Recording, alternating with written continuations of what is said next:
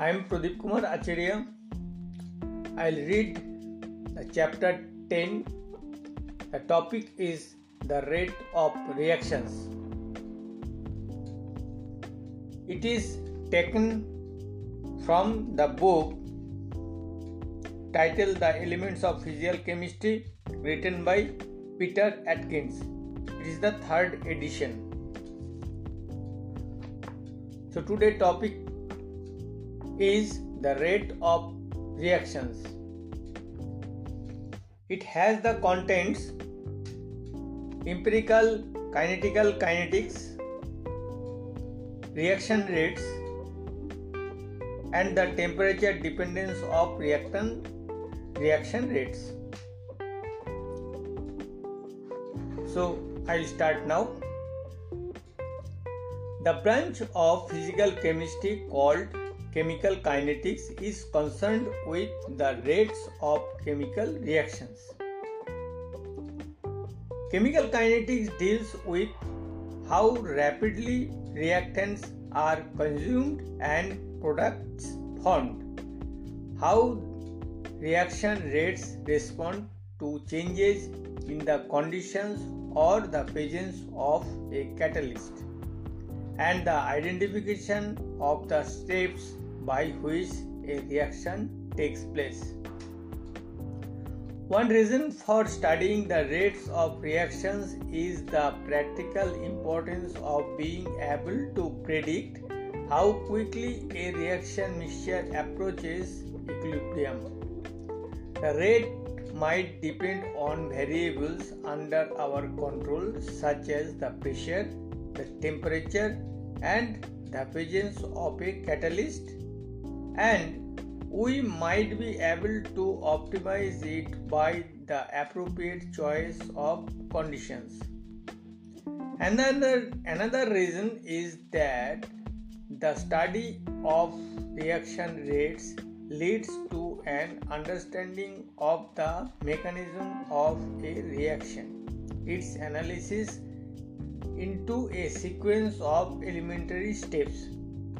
For example, we might discover that the reaction of hydrogen and bromine to form hydrogen bromide proceeds by the dissociation of a bromine molecule. The attack of a Br atom, that means bromine atom, on an H2 molecule, that means hydrogen molecule, and several subsequent steps. By analyzing the rate of a biochemical reaction, we may discover how an enzyme acts. Enzyme kinetics is the study of the effect of enzymes on the rates of reaction. So this enzyme kinetics is also an important window on how these proteins works. When studying biologically important processes, we need to cope with a wide variety of different rates, and a process that appears to be slow may be the outcome of many faster steps. Photobiological processes, like those responsible for photosynthesis and the slow growth of a plant, may take place in about 1 picosecond. The binding of a neurotransmitter can have an effect after about 1 microsecond. Once a gene has been activated, a protein may emerge in about 100 seconds. But even that time scale incorporates many others, including the ringing of a newly formed polypeptide chain into its working conformation, each step of which may take about 1 picosecond. On a grander view, Some of the equations of chemical kinetics are applicable to the behavior of whole populations of organisms. Such societies change on time scale of 10 to the power 7 to 10 to the power 9 second. Now the heading: Empirical Chemical Kinetics. The first stage in the investigation of the rate and mechanism of a reaction is the determination of the overall stoichiometry of the reaction and the identification of any side reactions. The next step is to determine how the concentrations of the reactants and products change with time after the reaction has been initiated. Because the rates of chemical reactions are sensitive to temperature, the temperature of the reaction mixture must be held constant throughout the course of the reaction. For otherwise, the observed rate would be a meaningless average of the rates for different temperatures. Now section 10.1, Experimental Techniques. The method used to monitor the concentrations of reactants and products and their variation with time depends on the substances involved and the rapidity with which their concentrations change.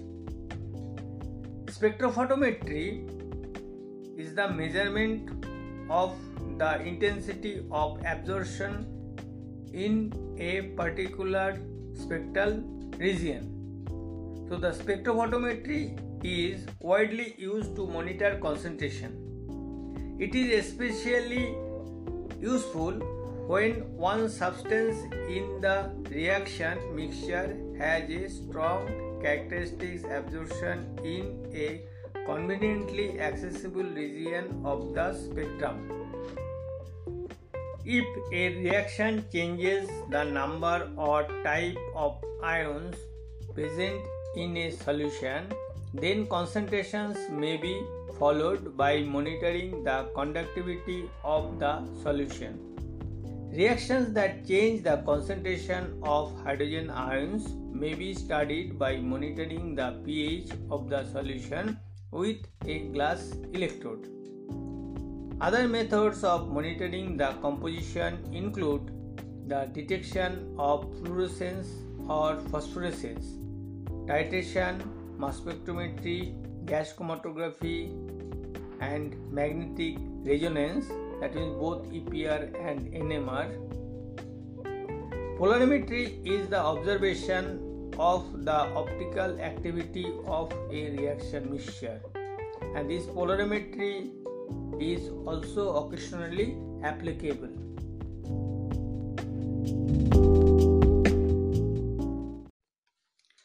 Now section 10.2, heading is application of the technique.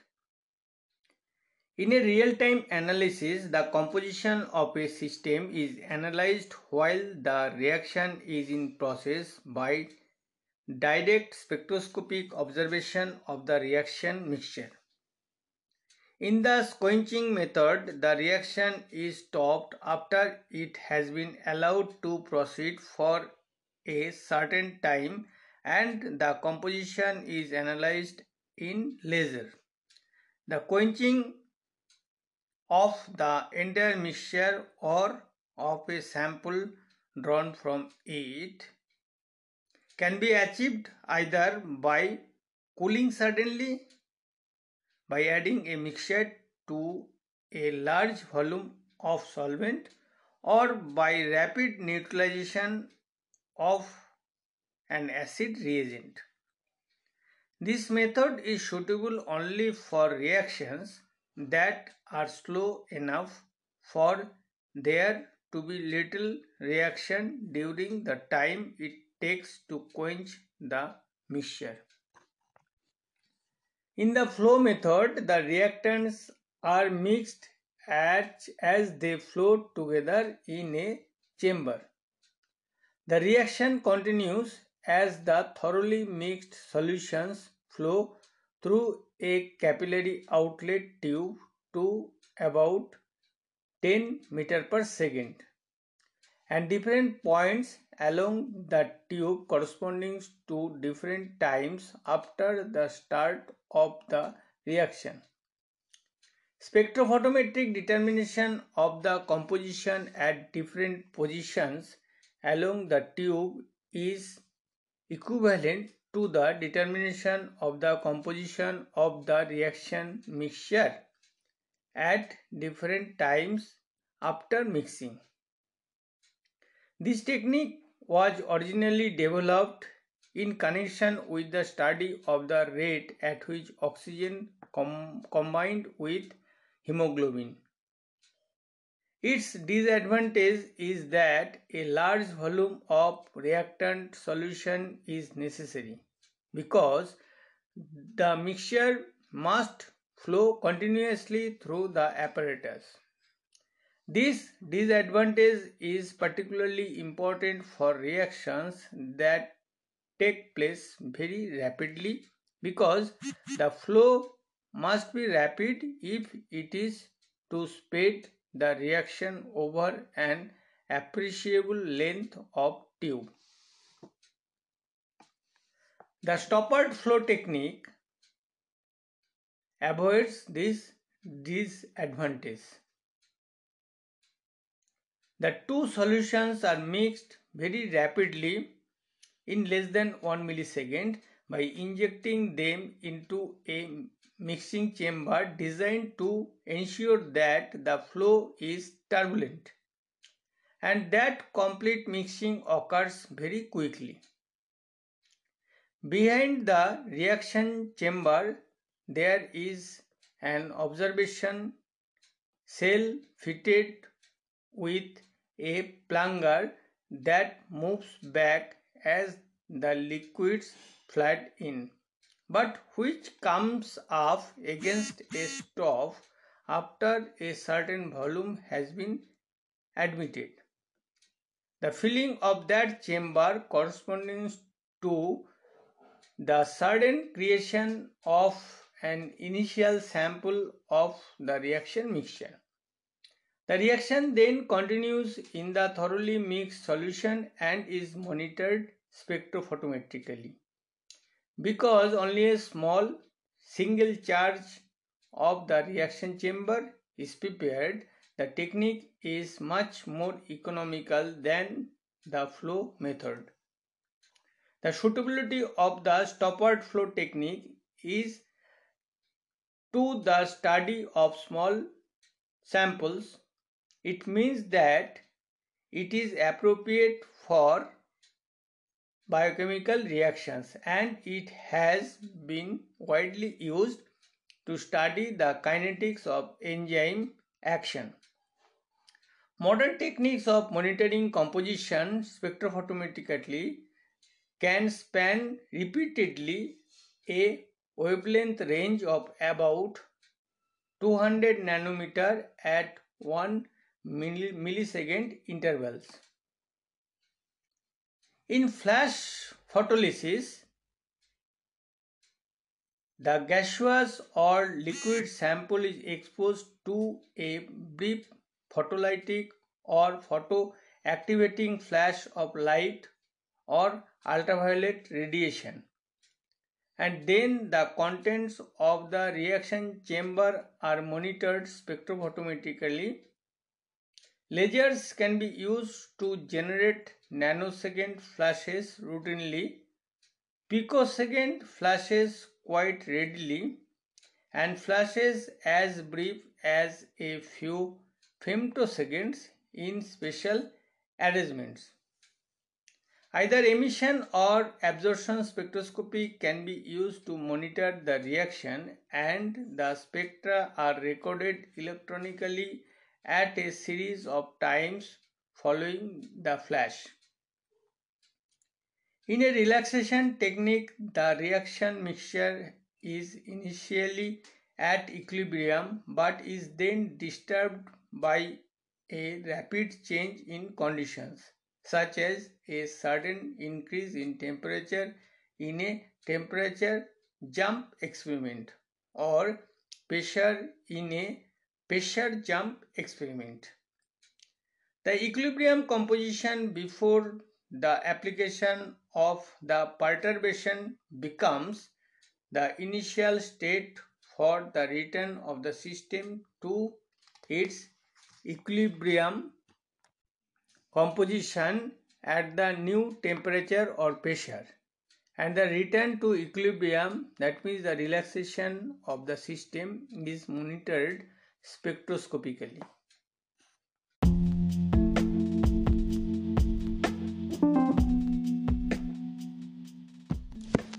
Now we'll discuss about reaction rates. The raw data from experiments to measure reaction rates are the concentrations of reactants and products at a series of times after the reaction is initiated. Ideally, information on any intermediates should also be obtained, but often they cannot be studied because their existence is so fleeting or their concentration so low. More information about the reaction can be extracted if data are obtained at a series of different temperatures. The next few sections look at this observation in more details. Section 10.3, heading the definition of rate. The rate of a reaction is defined in terms of the rate of change of the concentration of a designated species. However, because the rates at which reactants are consumed and products are formed change in the course of a reaction, it is necessary to consider the instantaneous rate of the reaction, its rate at a specific instant. The instantaneous rate of consumption of a reactant is the slope of a graph of its molar concentration plotted against the time, with the slope evaluated at the instant of interest. The steeper the slope, the greater the rate of consumption of the reactant. Similarly, the rate of formation of a product is the slope of the graph of its concentration plotted against time, with the concentration measured in moles per liter and the time in seconds. The reaction rate is reported in moles per liter per second. In general, the various reactants in a given reaction are consumed at different rates, and the various products are also formed at different rates. For example, in the decomposition of urea in acidic solution, which is the equation is urea in aqueous with 2 molecule of H2O, water in liquid form, will be converted to 2 molecule of ammonium cation in aqueous plus 1 molecule of carbonate in aqueous.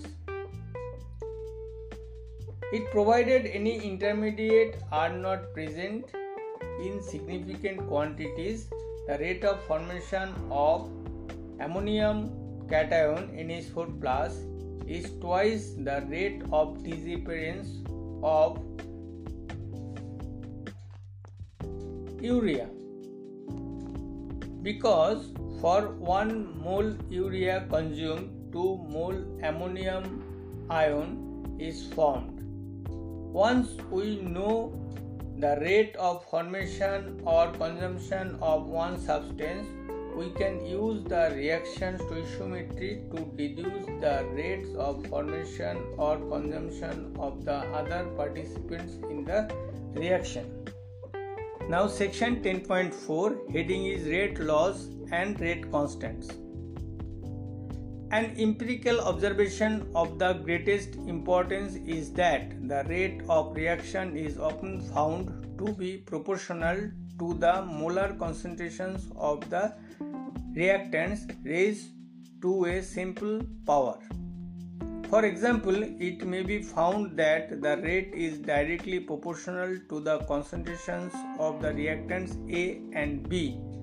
So the rate of reaction is equal to K multiplied by both the concentration of A and concentration of B.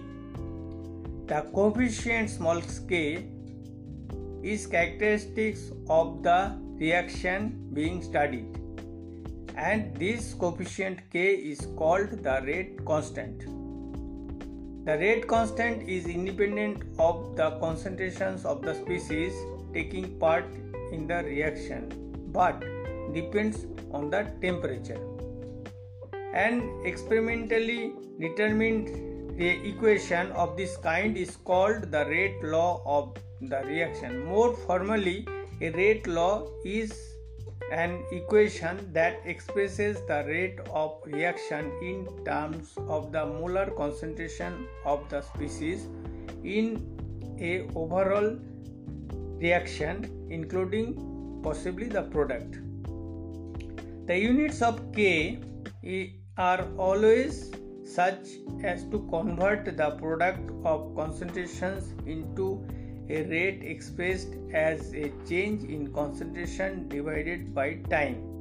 For example, if the rate law is the one shown above with concentration expressed in moles per liter, then the units of K will be liters per mole per second because K has unit liter per mole per second. Concentration of A is mole per liter and concentration of B is mole per liter. If you multiply both three and the rate is equal to, then the unit of the rate is equal to then mole per liter per second. Once you know the rate law and the rate constant of the reaction, we can predict the rate of the reaction for any given composition of the reaction mixture. We shall also see that we can use a rate law to predict the concentrations of the reactants and products at any time after the start of the reaction. A rate law is also an important guide to the mechanism of the reaction, for any proposed mechanism must be consistent with the observed rate law.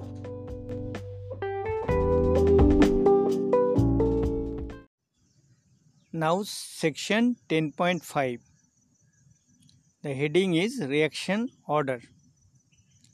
A rate law provides a basis for the classification of reactions according to their kinetics. The advantage of having such a classification is that reactions belonging to the same class have similar kinetic behavior.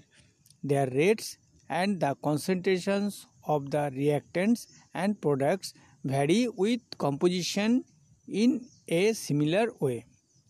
The classification of reactions is based on their order, the power to which the concentration of a species is raised in the rate law. For example, a reaction with the rate law, that means rate is equal to K multiplied by both the molar concentration of A and molar concentration of B. Then this rate is of first order in A and first order in B. A reaction with the rate law, rate is equal to K multiplied by the square of the molar concentration of A, then this rate is second order in A. The overall order of a reaction is the sum of the orders of all the components. The two rate laws just quoted, both corresponding to reactions that are second order overall. An example of the first type of reaction is the reformation of a DNA double helix after the double helix has been separated into two strands by raising the temperature or the pH. So strand plus complementary strand is equal to double helix, then rate is equal to K multiplied by both the molar concentration of strand and complementary strand. This reaction is first order in each strand and second order overall. An example of the second type is the reduction of nitrogen dioxide by carbon monoxide. Example: NO2 in gaseous plus CO in gaseous converted to the product NO in gaseous form plus CO2 in gaseous form. Then the rate is equal to K multiplied the square of the molar concentration of NO2, in which is of second order for NH2, and because no other species occurs in the rate law, the second order overall. The rate of the latter reaction is independent of the concentration of CO, provided that some CO is present. This independence of concentration is expressed by saying that the reaction is zero order in CO because a concentration raised to the power 0 is 1 multiplied by the concentration of CO to the power 0 is equal to 1, just as x to the power 0 is equal to 1 in algebra. A reaction need not have an integral order, and many gas phase reactions do not. For example, if a reaction is found to have the rate law, then rate is equal to K multiplied by the square root of the molar concentration of A and multiplied by the molar concentration of B. Then it is half order in A and first order in B, and three halves order overall. If a rate law is not of the form molar concentration of A to the power X multiplied by molar concentration of B to the power Y multiplied by molar concentration of C to the power Z and so on, then the reaction does not have an overall order.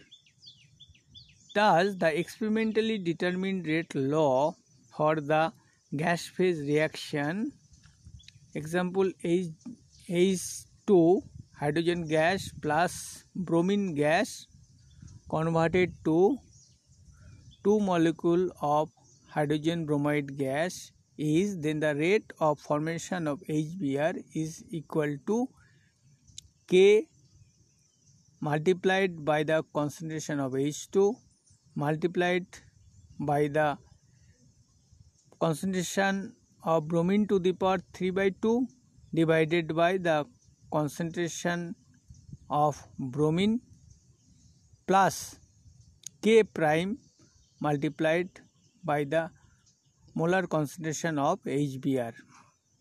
Although the reaction is first order in H2, it has an indefinite order with respect to both Br2 and HBr, and an indefinite order overall. Similarly, a typical rate law for the action of an enzyme E on a substrate S is the rate of formation of product is equal to K multiplied by both the concentration of E and concentration of S divided by the concentration of S plus Km, where Km, that means capital K subscript capital M, is a constant, and it is called the Michaelis constant. This rate law is first order in the enzyme but does not have a specific order with respect to the substrate. Under certain circumstances, a complicated rate law without an overall order may simplify into a law with a definite order. For example, if the substrate concentration in the enzyme catalyzed reaction is so low that concentration of S, the molar concentration of S is very, very greater than Km, or Km is the Michaelis constant, then the equation, that means the rate of formation of products equation, whatever I mentioned just earlier, simplifies to rate of formation of product is equal to small k divided by Km and whole multiplied by the both the molar concentration of E and molar concentration of S, which is first order in S, first order in E, and second order overall. It is very important to note that a rate law is established experimentally and cannot in general be inferred from the chemical equation for the reaction. The reaction of hydrogen and bromine, for example, has a very simple stoichiometry, but its rate law is very complicated. In some cases, however, the rate law does happen to reflect the reaction stoichiometry. This is the case with the renaturation of DNA mentioned earlier and the oxidation of nitrogen oxide NO, which under certain conditions is found to have a third order rate law. That means 2NO in gaseous form plus O2 in gaseous form converted to the product 2NO2 in gaseous form. Rate of formation of NO2 is equal to K multiplied by square of the molar concentration of NO multiplied by the concentration, molar concentration of O2.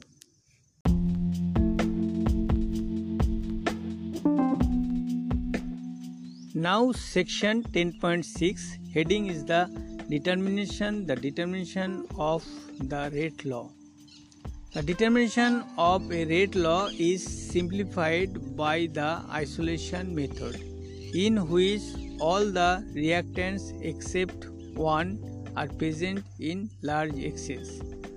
We can find the dependence of the rate on each of the reactants by isolating each of them in turn by having all the other substances present in large excess and piecing together a picture of the overall rate law. If a reactant B, that means capital B, is in large excess, for example, it is a good approximation to take its concentration as constant throughout the reaction. Then, although the true rate law might be rate is equal to K multiplied by the molar concentration of A multiplied by the square of the molar concentration of B, we can approximate the molar concentration of B by its initial value B0, which hardly changes in the course of the reaction, and right rate is equal to K prime multiplied by molar concentration of A with K prime is equal to K multiplied by the square of the molar concentration of B0, because the true rate law has been forced into first order form by assuming a constant B concentration. The effective rate law is classified as pseudo first order, and K prime is called the effective rate constant for a given fixed concentration of B. If instead the concentration of A, that means capital A, were in large excess and hence effectively constant, the rate law would simplify to rate is equal to K double prime multiplied by the square of the molar concentration of B with K double prime is equal to K multiplied by the molar concentration of A0. This pseudo second order rate law is also much easier to analyze and identify than the complete law. In a similar manner, a reaction may even appear to be zeroth order, that means zero order. For instance, the oxidation of ethanol to acetaldehyde by NAD+ in the liver in the presence of the enzyme liver alcohol dihydrogenase, then the CH3CH2OH in aqueous medium plus NAD+ in aqueous medium plus water will be converted to the CH3CHO in aqueous medium plus NADH in aqueous medium plus NH3O plus in aqueous medium. It is the zero order overall, as the ethanol is in excess and the concentration of the NAD plus is maintained at a constant level by normal metabolic process.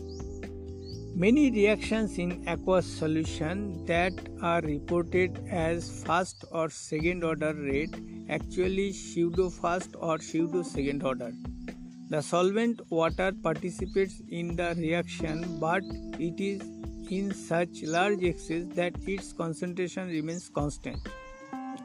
In the method of initial rates, which is often used in conjunction with the isolation method, the instantaneous rate is measured at the beginning of the reaction for several different initial concentrations of reactants. For example, suppose the rate law for a reaction with A, capital A, isolated is small r is equal to K prime multiplied by molar concentration of A to the power small a, where small r denotes rate. Then the initial rate of the reaction, that means small r 0 subscript 0 small r subscript 0, it is given by the initial concentration of A. Then R0 is equal to K prime multiplied by molar concentration of A0 to the power small a. Taking logarithms give log R0 is equal to log K prime plus a log of concentration of A0. This equation has the form of the equation for a straight line, like y is equal to intercept plus slope multiplied by x, with y is equal to log r0 and x is equal to log concentration of a0. It follows that for a series of initial concentration, a plot of the logarithms of the initial rates again the logarithm of the initial concentration of a should be a straight line, and that the slope of the graph will be A. The order of the reaction with respect to the species A. The method of initial rates might not reveal the entire rate law. For in a complex reaction, the products themselves might affect the rate. That is the case for the synthesis of hydrogen bromide (HBr), and it shows that the rate law depends on the concentration of HBr, none of which is present initially.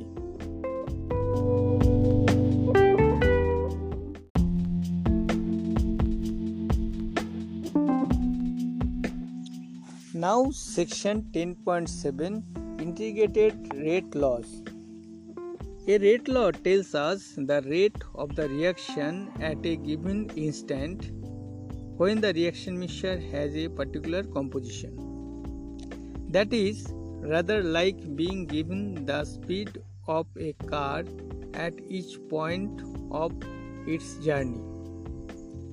For a car journey, we may want to know the distance that a car has travelled at a certain time given its varying speed. Similarly, for a chemical reaction, we may want to know the composition of the reaction mixture at a given time given the varying rate of the reaction. An integrated rate law is an expression that gives the concentration of a species as a function of the time. Integrated rate laws have two principal uses. One is to predict the concentration of a species at any time after the start of the reaction. Another is to help find the rate constant and order of the reaction.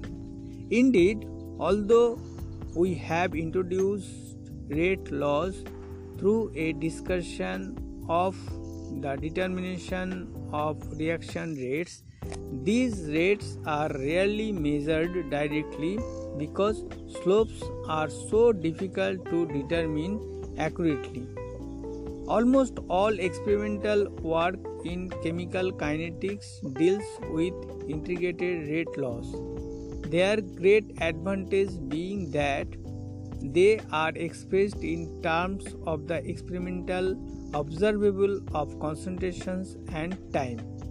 Computers can be used to find numerical versions of the integrated form of even the most complex rate laws. However, in a number of simple cases, analytical solutions are easily obtained and proved to be very useful. During the derivation of the first order integrated rate laws, we found a equation that concentration of A is equal to initial concentration of A multiplied by e to the power minus kt, and this equation has the form of an exponential decay. A common feature of all first order reactions, therefore, is that the concentration of the reaction decays exponentially with time. This equation lets us predict the concentration of A at any time after the start of the reaction. Again, another equation, ln concentration A is equal to ln concentration initial concentration of A minus kt, shows that if we plot ln A against T, then we will get a straight line if the reaction is first order. If the experimental data do not give a straight line when plotted in this way, the reaction is not first order. If the line is straight, it follows from this equation ln A is equal to ln A0 minus kt that its slope is minus k. So we can now determine the rate constant from the graph. So, rate constants determined in this way are given in table in this book. Now we need to see how the concentration varies with time for a second order reaction with rate laws. Then the rate of consumption of A is equal to K multiplied by the square of the molar concentration of A. As before, we suppose that the concentration of A at T is equal to 0. That means initial concentration of A is A0. That means third bracket capital A, third bracket close, subscript 0. We can derive an equation which is found in this book is the 1 by concentration of A is equal to 1 by concentration, initial concentration of A plus KT. This equation shows that to test for a second order reaction, we should plot 1 by molar concentration of A against T and expect a straight line. If the line is straight, the reaction is second order in A and the slope of the line is equal to the rate constant. Some rate constant determined in this way is given in the table mentioned in this book.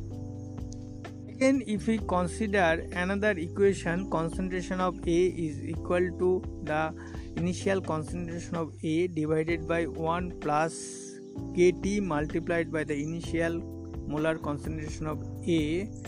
Then this equation enables us to predict the concentration of A at any time after the start of the reaction.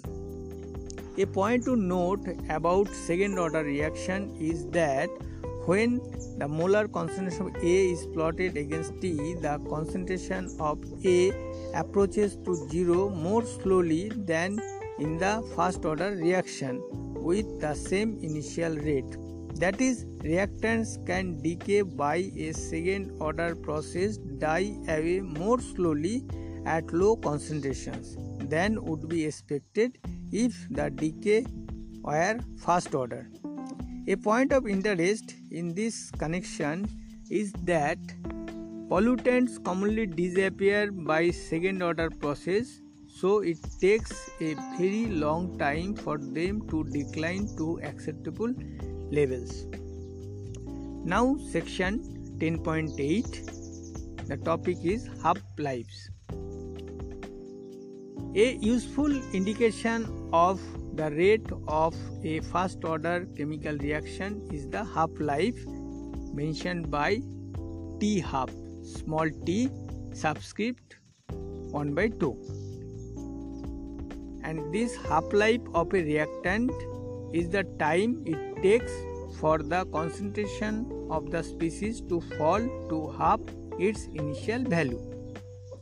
We can find the half-life of a species A that decays in a first-order reaction by substituting molar concentration A is equal to half multiplied by initial molar concentration A, and T is equal to T half into the equation ln initial molar concentration of A divided by the molar concentration of A is equal to KT.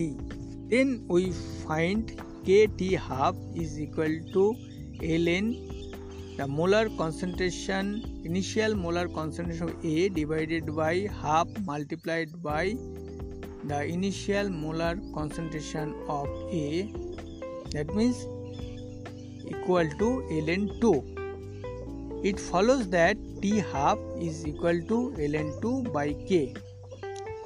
For example, because the rate constant for the first order reaction 2N2O5 in gas form converted to the product 4NO2 in gas plus O2 in gas. The rate of consumption of N2O5 sodium pentoxide is equal to K multiplied by the molar concentration of N2O5, and it is equal to 6.76 multiplied by 10 to the power minus 5 per second at 25 degree centigrade. The half-life of This nitrogen pentoxide into O5 is 2.85 hours.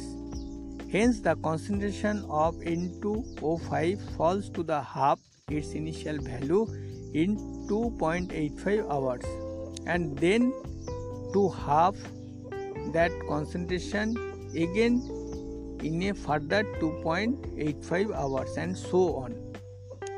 The main point to note about this equation, that means ln half is equal to ln2 by k, is that for a first order reaction, the half-life of a reactant is independent of its initial concentration. It follows that if the concentration of A at some arbitrary stage of the reaction is the concentration of A, then the concentration will fall to half multiplied by concentration of A after an interval of 0.693 by K, whatever the actual value of the concentration of A. We can use the half-life of a substance to recognize first-order reactions. All we need do to inspect a set of data of composition against time. If we see that the initial concentration falls to half its value in a certain time, and that another concentration falls to half its value at the same time, then we can infer that the reaction is first order. The first order character can then be confirmed by plotting ln, the molar concentration of A, against T, and obtaining a straight line as indicated earlier.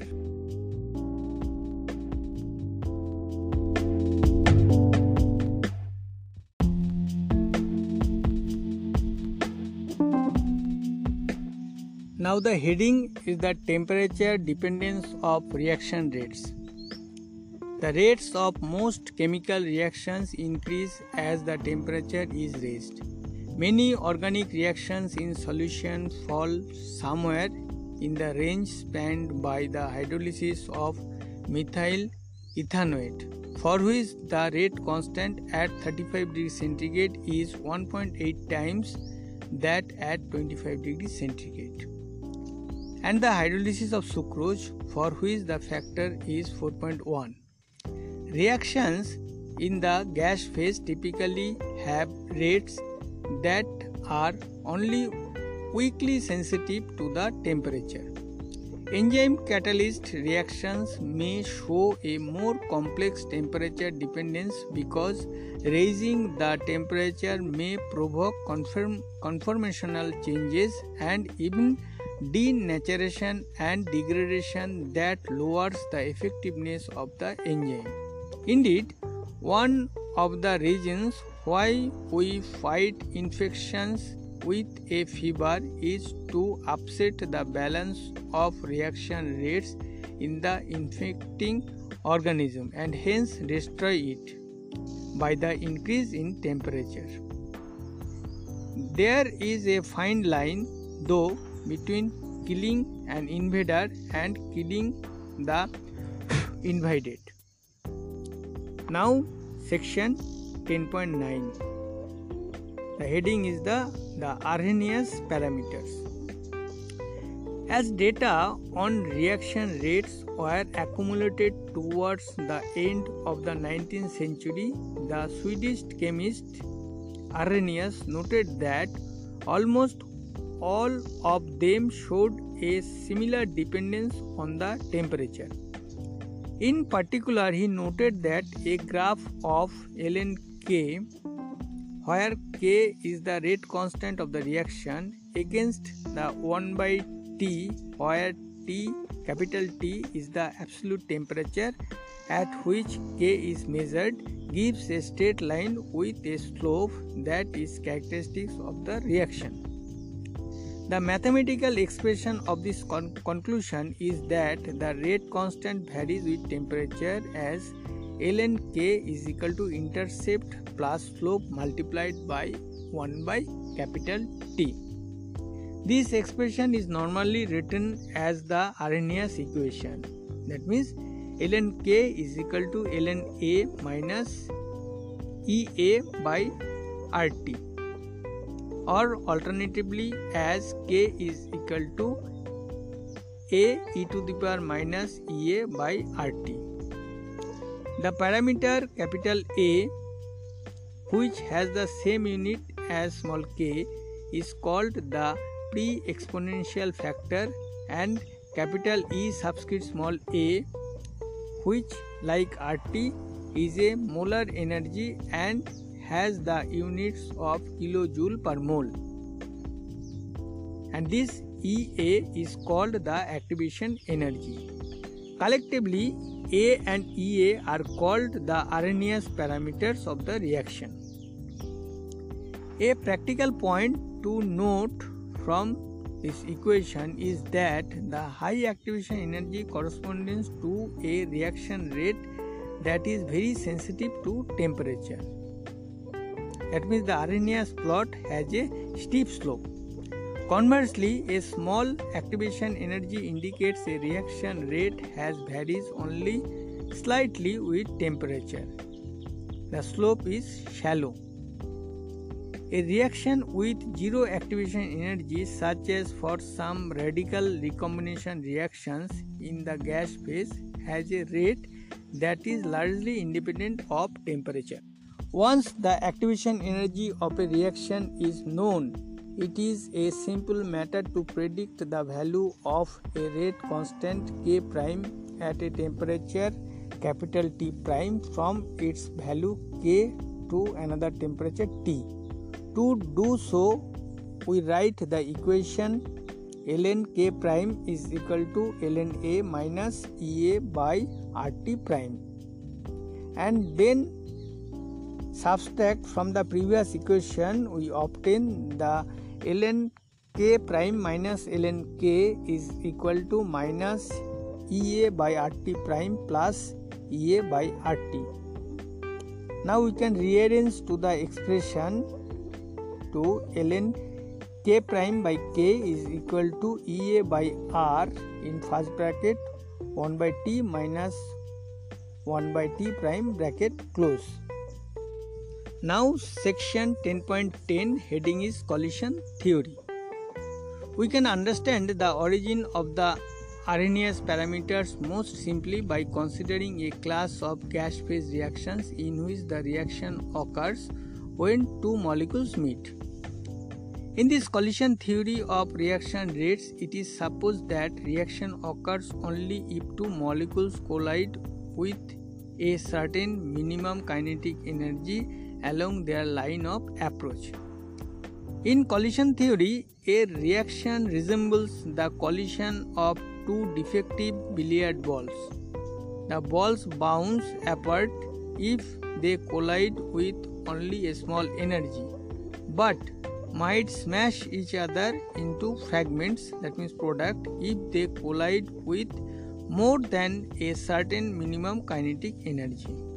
This model of a reaction is a reasonable first approximation to the types of process that takes place in planetary atmosphere and govern their composition and temperatures profile.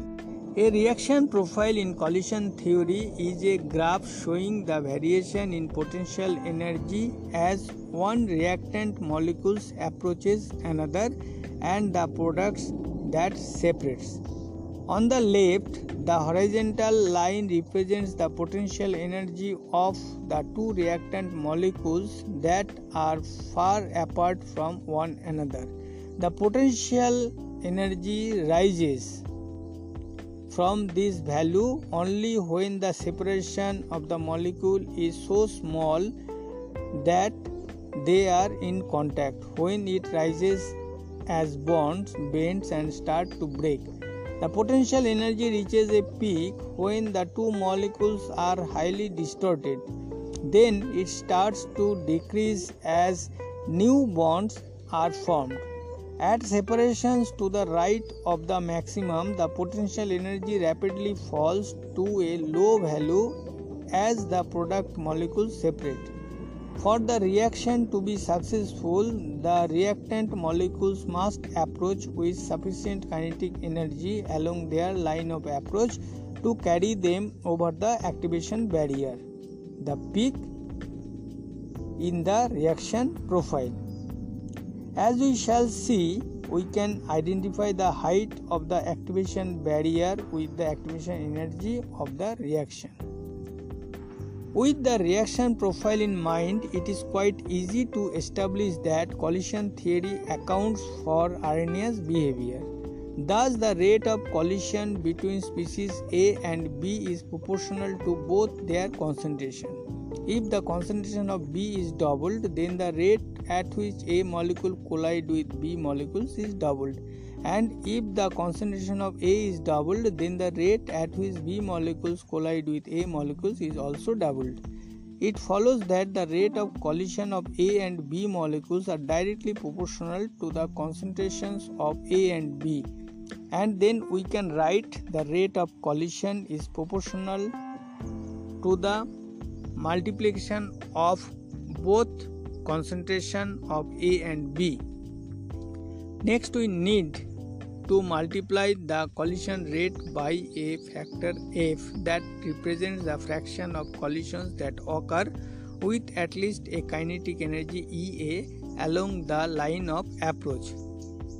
For only this collision will lead to the formation of product. Molecules that approach with less than a kinetic energy Ea will behave like a ball that rolls towards the activation barrier and fails to surmount it and rolls back. It follows from very general arguments concerning the probability that a molecule has a specified energy that the fraction of collision that occurs with at least a kinetic energy Ea is F is equal to e to the power minus Ea by RT. At this stage, we can conclude that the rate of reaction, which is proportional to the rate of collision multiplied by the fraction of successful collision, is reaction rates is proportional to the concentration of A multiplied by concentration of B multiplied by e to the power minus Ea by RT. If we compare this expression with a second order rate law, then reaction rate is equal to K multiplied by both the molar concentration of A and B. It follows that K is proportional to e to the power minus Ea by RT. This expression has exactly the Arrhenius form. If we identify the constant of proportionality with A, collision theory therefore suggests the following interpretation. The pre-exponential factor A, that means capital A, is the constant of proportionality between the concentrations of the reactants and the rate at which the reactant molecule collide. The activation energy Ea is the minimum kinetic energy required for a collision to result in reaction. The value of A can be calculated from the kinetic theory of gases. Then A is sigma (8kT) by pi mu whole to the power half multiplied by capital N subscript capital A to the power square, where mu is equal to Ma multiplied by Mb by Ma plus Mb, where Ma small a subscript capital A and Mb, that means small m subscript capital B, are the masses of the molecules A and B, and sigma is the collision cross-section. However, it is often found that the experimental value of A is smaller than that of calculated form from the kinetic theory. One possible explanation is that not only must be the molecule collide with sufficient kinetic energy, but must also come together in a specific relative orientation. It follows that the reaction rate is proportional to the probability that the encounter occurs in the correct relative orientation. The pre-exponential factor A should therefore include a steric factor denoted by capital P, which usually lies between 0, that means no relative orientation lead to the reaction, and 1, that is all relative orientation lead to reaction. As an example for the reactive collision, NOCl plus NOCl is converted to NO plus Cl2, in which two NOCl molecules collide and break apart into two NO molecules and a Cl2 molecule at P is almost equal to 0.16. For the hydrogen addition reaction, H2 plus H2C double bond H2C2, then the product is the ethane H3C single bond CH3, in which a hydrogen molecule attaches directly to an ethane molecule to form an ethane molecule. P is only 1.7 into 10 to the minus 6, which suggests that the reaction has very stringent oriental requirements. Some reactions have P is greater than 1. Such a value may seem absurd because it appears to suggest that the reaction occurs more often than the molecules meet. An example of a reaction of this kind is K plus Br2 is equal to KBr plus Br, in which the K atom, that is potassium atom, plugs a bromine atom out of a Br2 molecules. For this reaction, the experimental P of P is 4.10. In this reaction, the distance approach at which reaction can occur seems to be considerably larger than the distance needed for deflection of the path of the approaching molecules in a non-reactive collision. To explain this surprising conclusion, it has been proposed that the reaction proceeds by a harpoon mechanism. This brilliant name is based on a model of the reaction that pictures the potassium atom is approaching to the bromine molecule, and when the two are close enough, an electron, that means the harpoon, flips across to the bromine molecule. In place of two neutral particles, there are now two ions, and so there is a coulombic attraction between them. This attraction is in line on the harpoon. Under the influence of the ions move together, that means the line is wound in. The reaction takes place and KBr and Br emerge. The harpoon extends the cross section for the reactive encounter, and we would greatly underestimate the reaction rate if we used for the collision cross section the value for simple mechanical contact between K and Br2.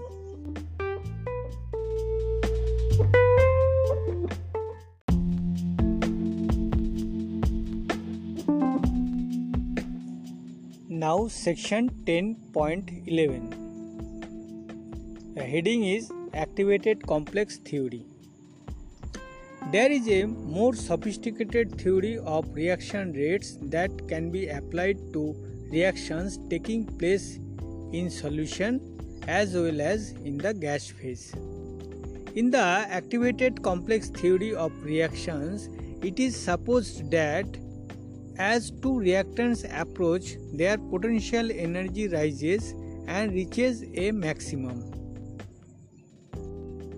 This maximum corresponds to the formation of an activated complex, a cluster of atoms that is posed to pass on to product or to collapse back into the reactants from which it is formed.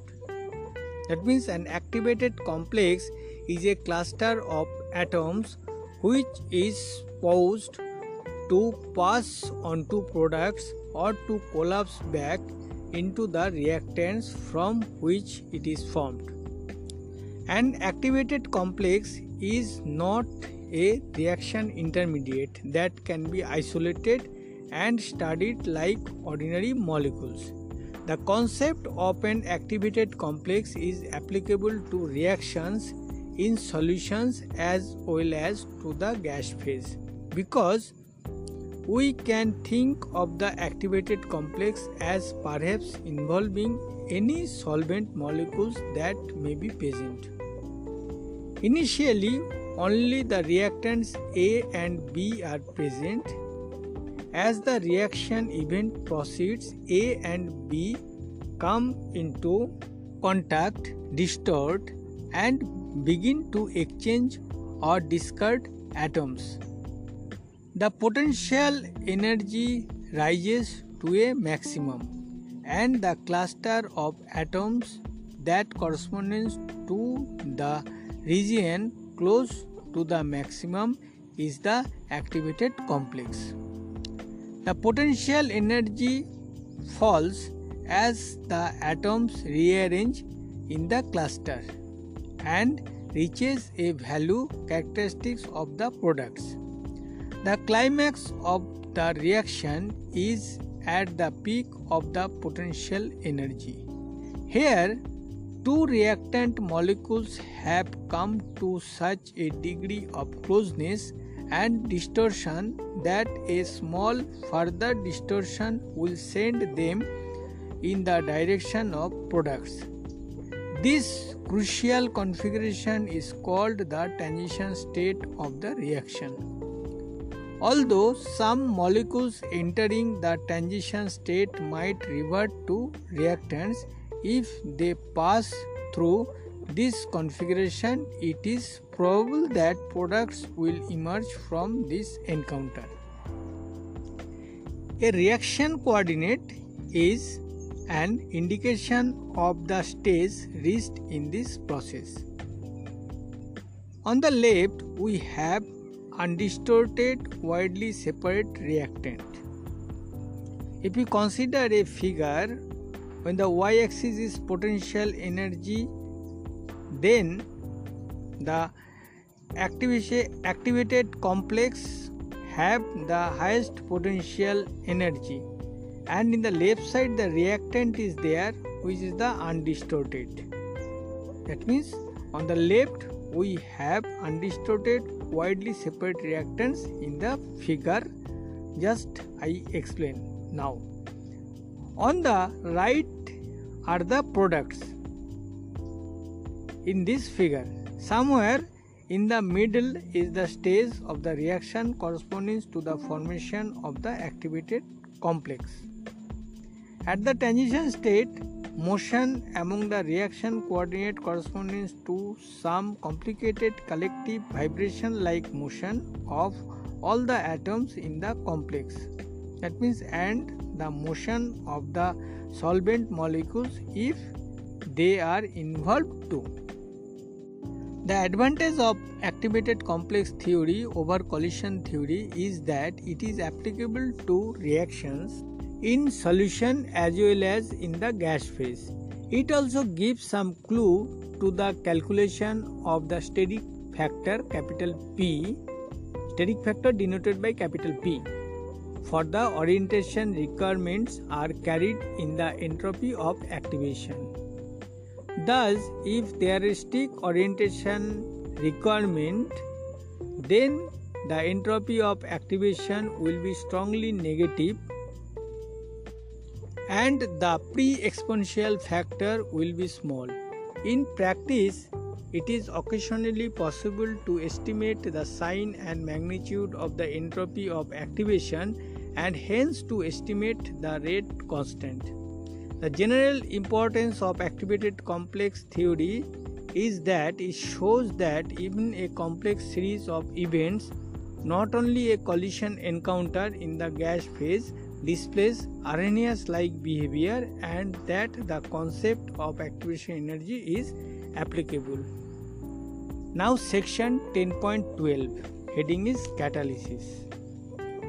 Raising the temperature in one way of accelerating a reaction. Another way would be to find a means of lowering the activation energy, for then at the same temperature a higher proportion of molecules would be able to pass over the activation barrier. The height of the activation barrier for a given reaction path is, however, outside our control. It is determined by the electronic structure of the reactants and the arrangement of atoms in the activated complex. To change an activation barrier, we have to provide another route for the reaction, another reaction mechanism. Now, catalyst. A catalyst is a species that increases the reaction rate but is not itself consumed in the reaction. And this catalyst acts by providing an alternative reaction path with a lower activation energy. A catalyst that is in the same phase as the reactants, and it is called a homogeneous catalyst. A catalyst that is in a different phase, most commonly a solid introduced into a gas phase reaction, is called a heterogeneous catalyst. I am repeating once again, a catalyst that is in a different phase, most commonly a solid introduced into the gas phase reaction, is called a heterogeneous catalyst. Many industrial processes make use of heterogeneous catalysts, which include platinum, rhodium, zeolite and various metal oxides. But increasingly attention is turning to homogeneous catalysts, partly because they are easier to cool. A strong acid can act as a homogeneous catalyst for some reactions, and its action illustrates the general principle of catalysis, that a new reaction pathway is being provided. For instance, a strong acid can donate a proton to an organic species, and the resulting cation, that means the conjugate acid of the organic compound, may have a lower activation energy for reaction with another reactant. A metal acts as a heterogeneous catalyst for certain gas phase reaction by providing a surface to which a reactant can attach by the process of chemisorption.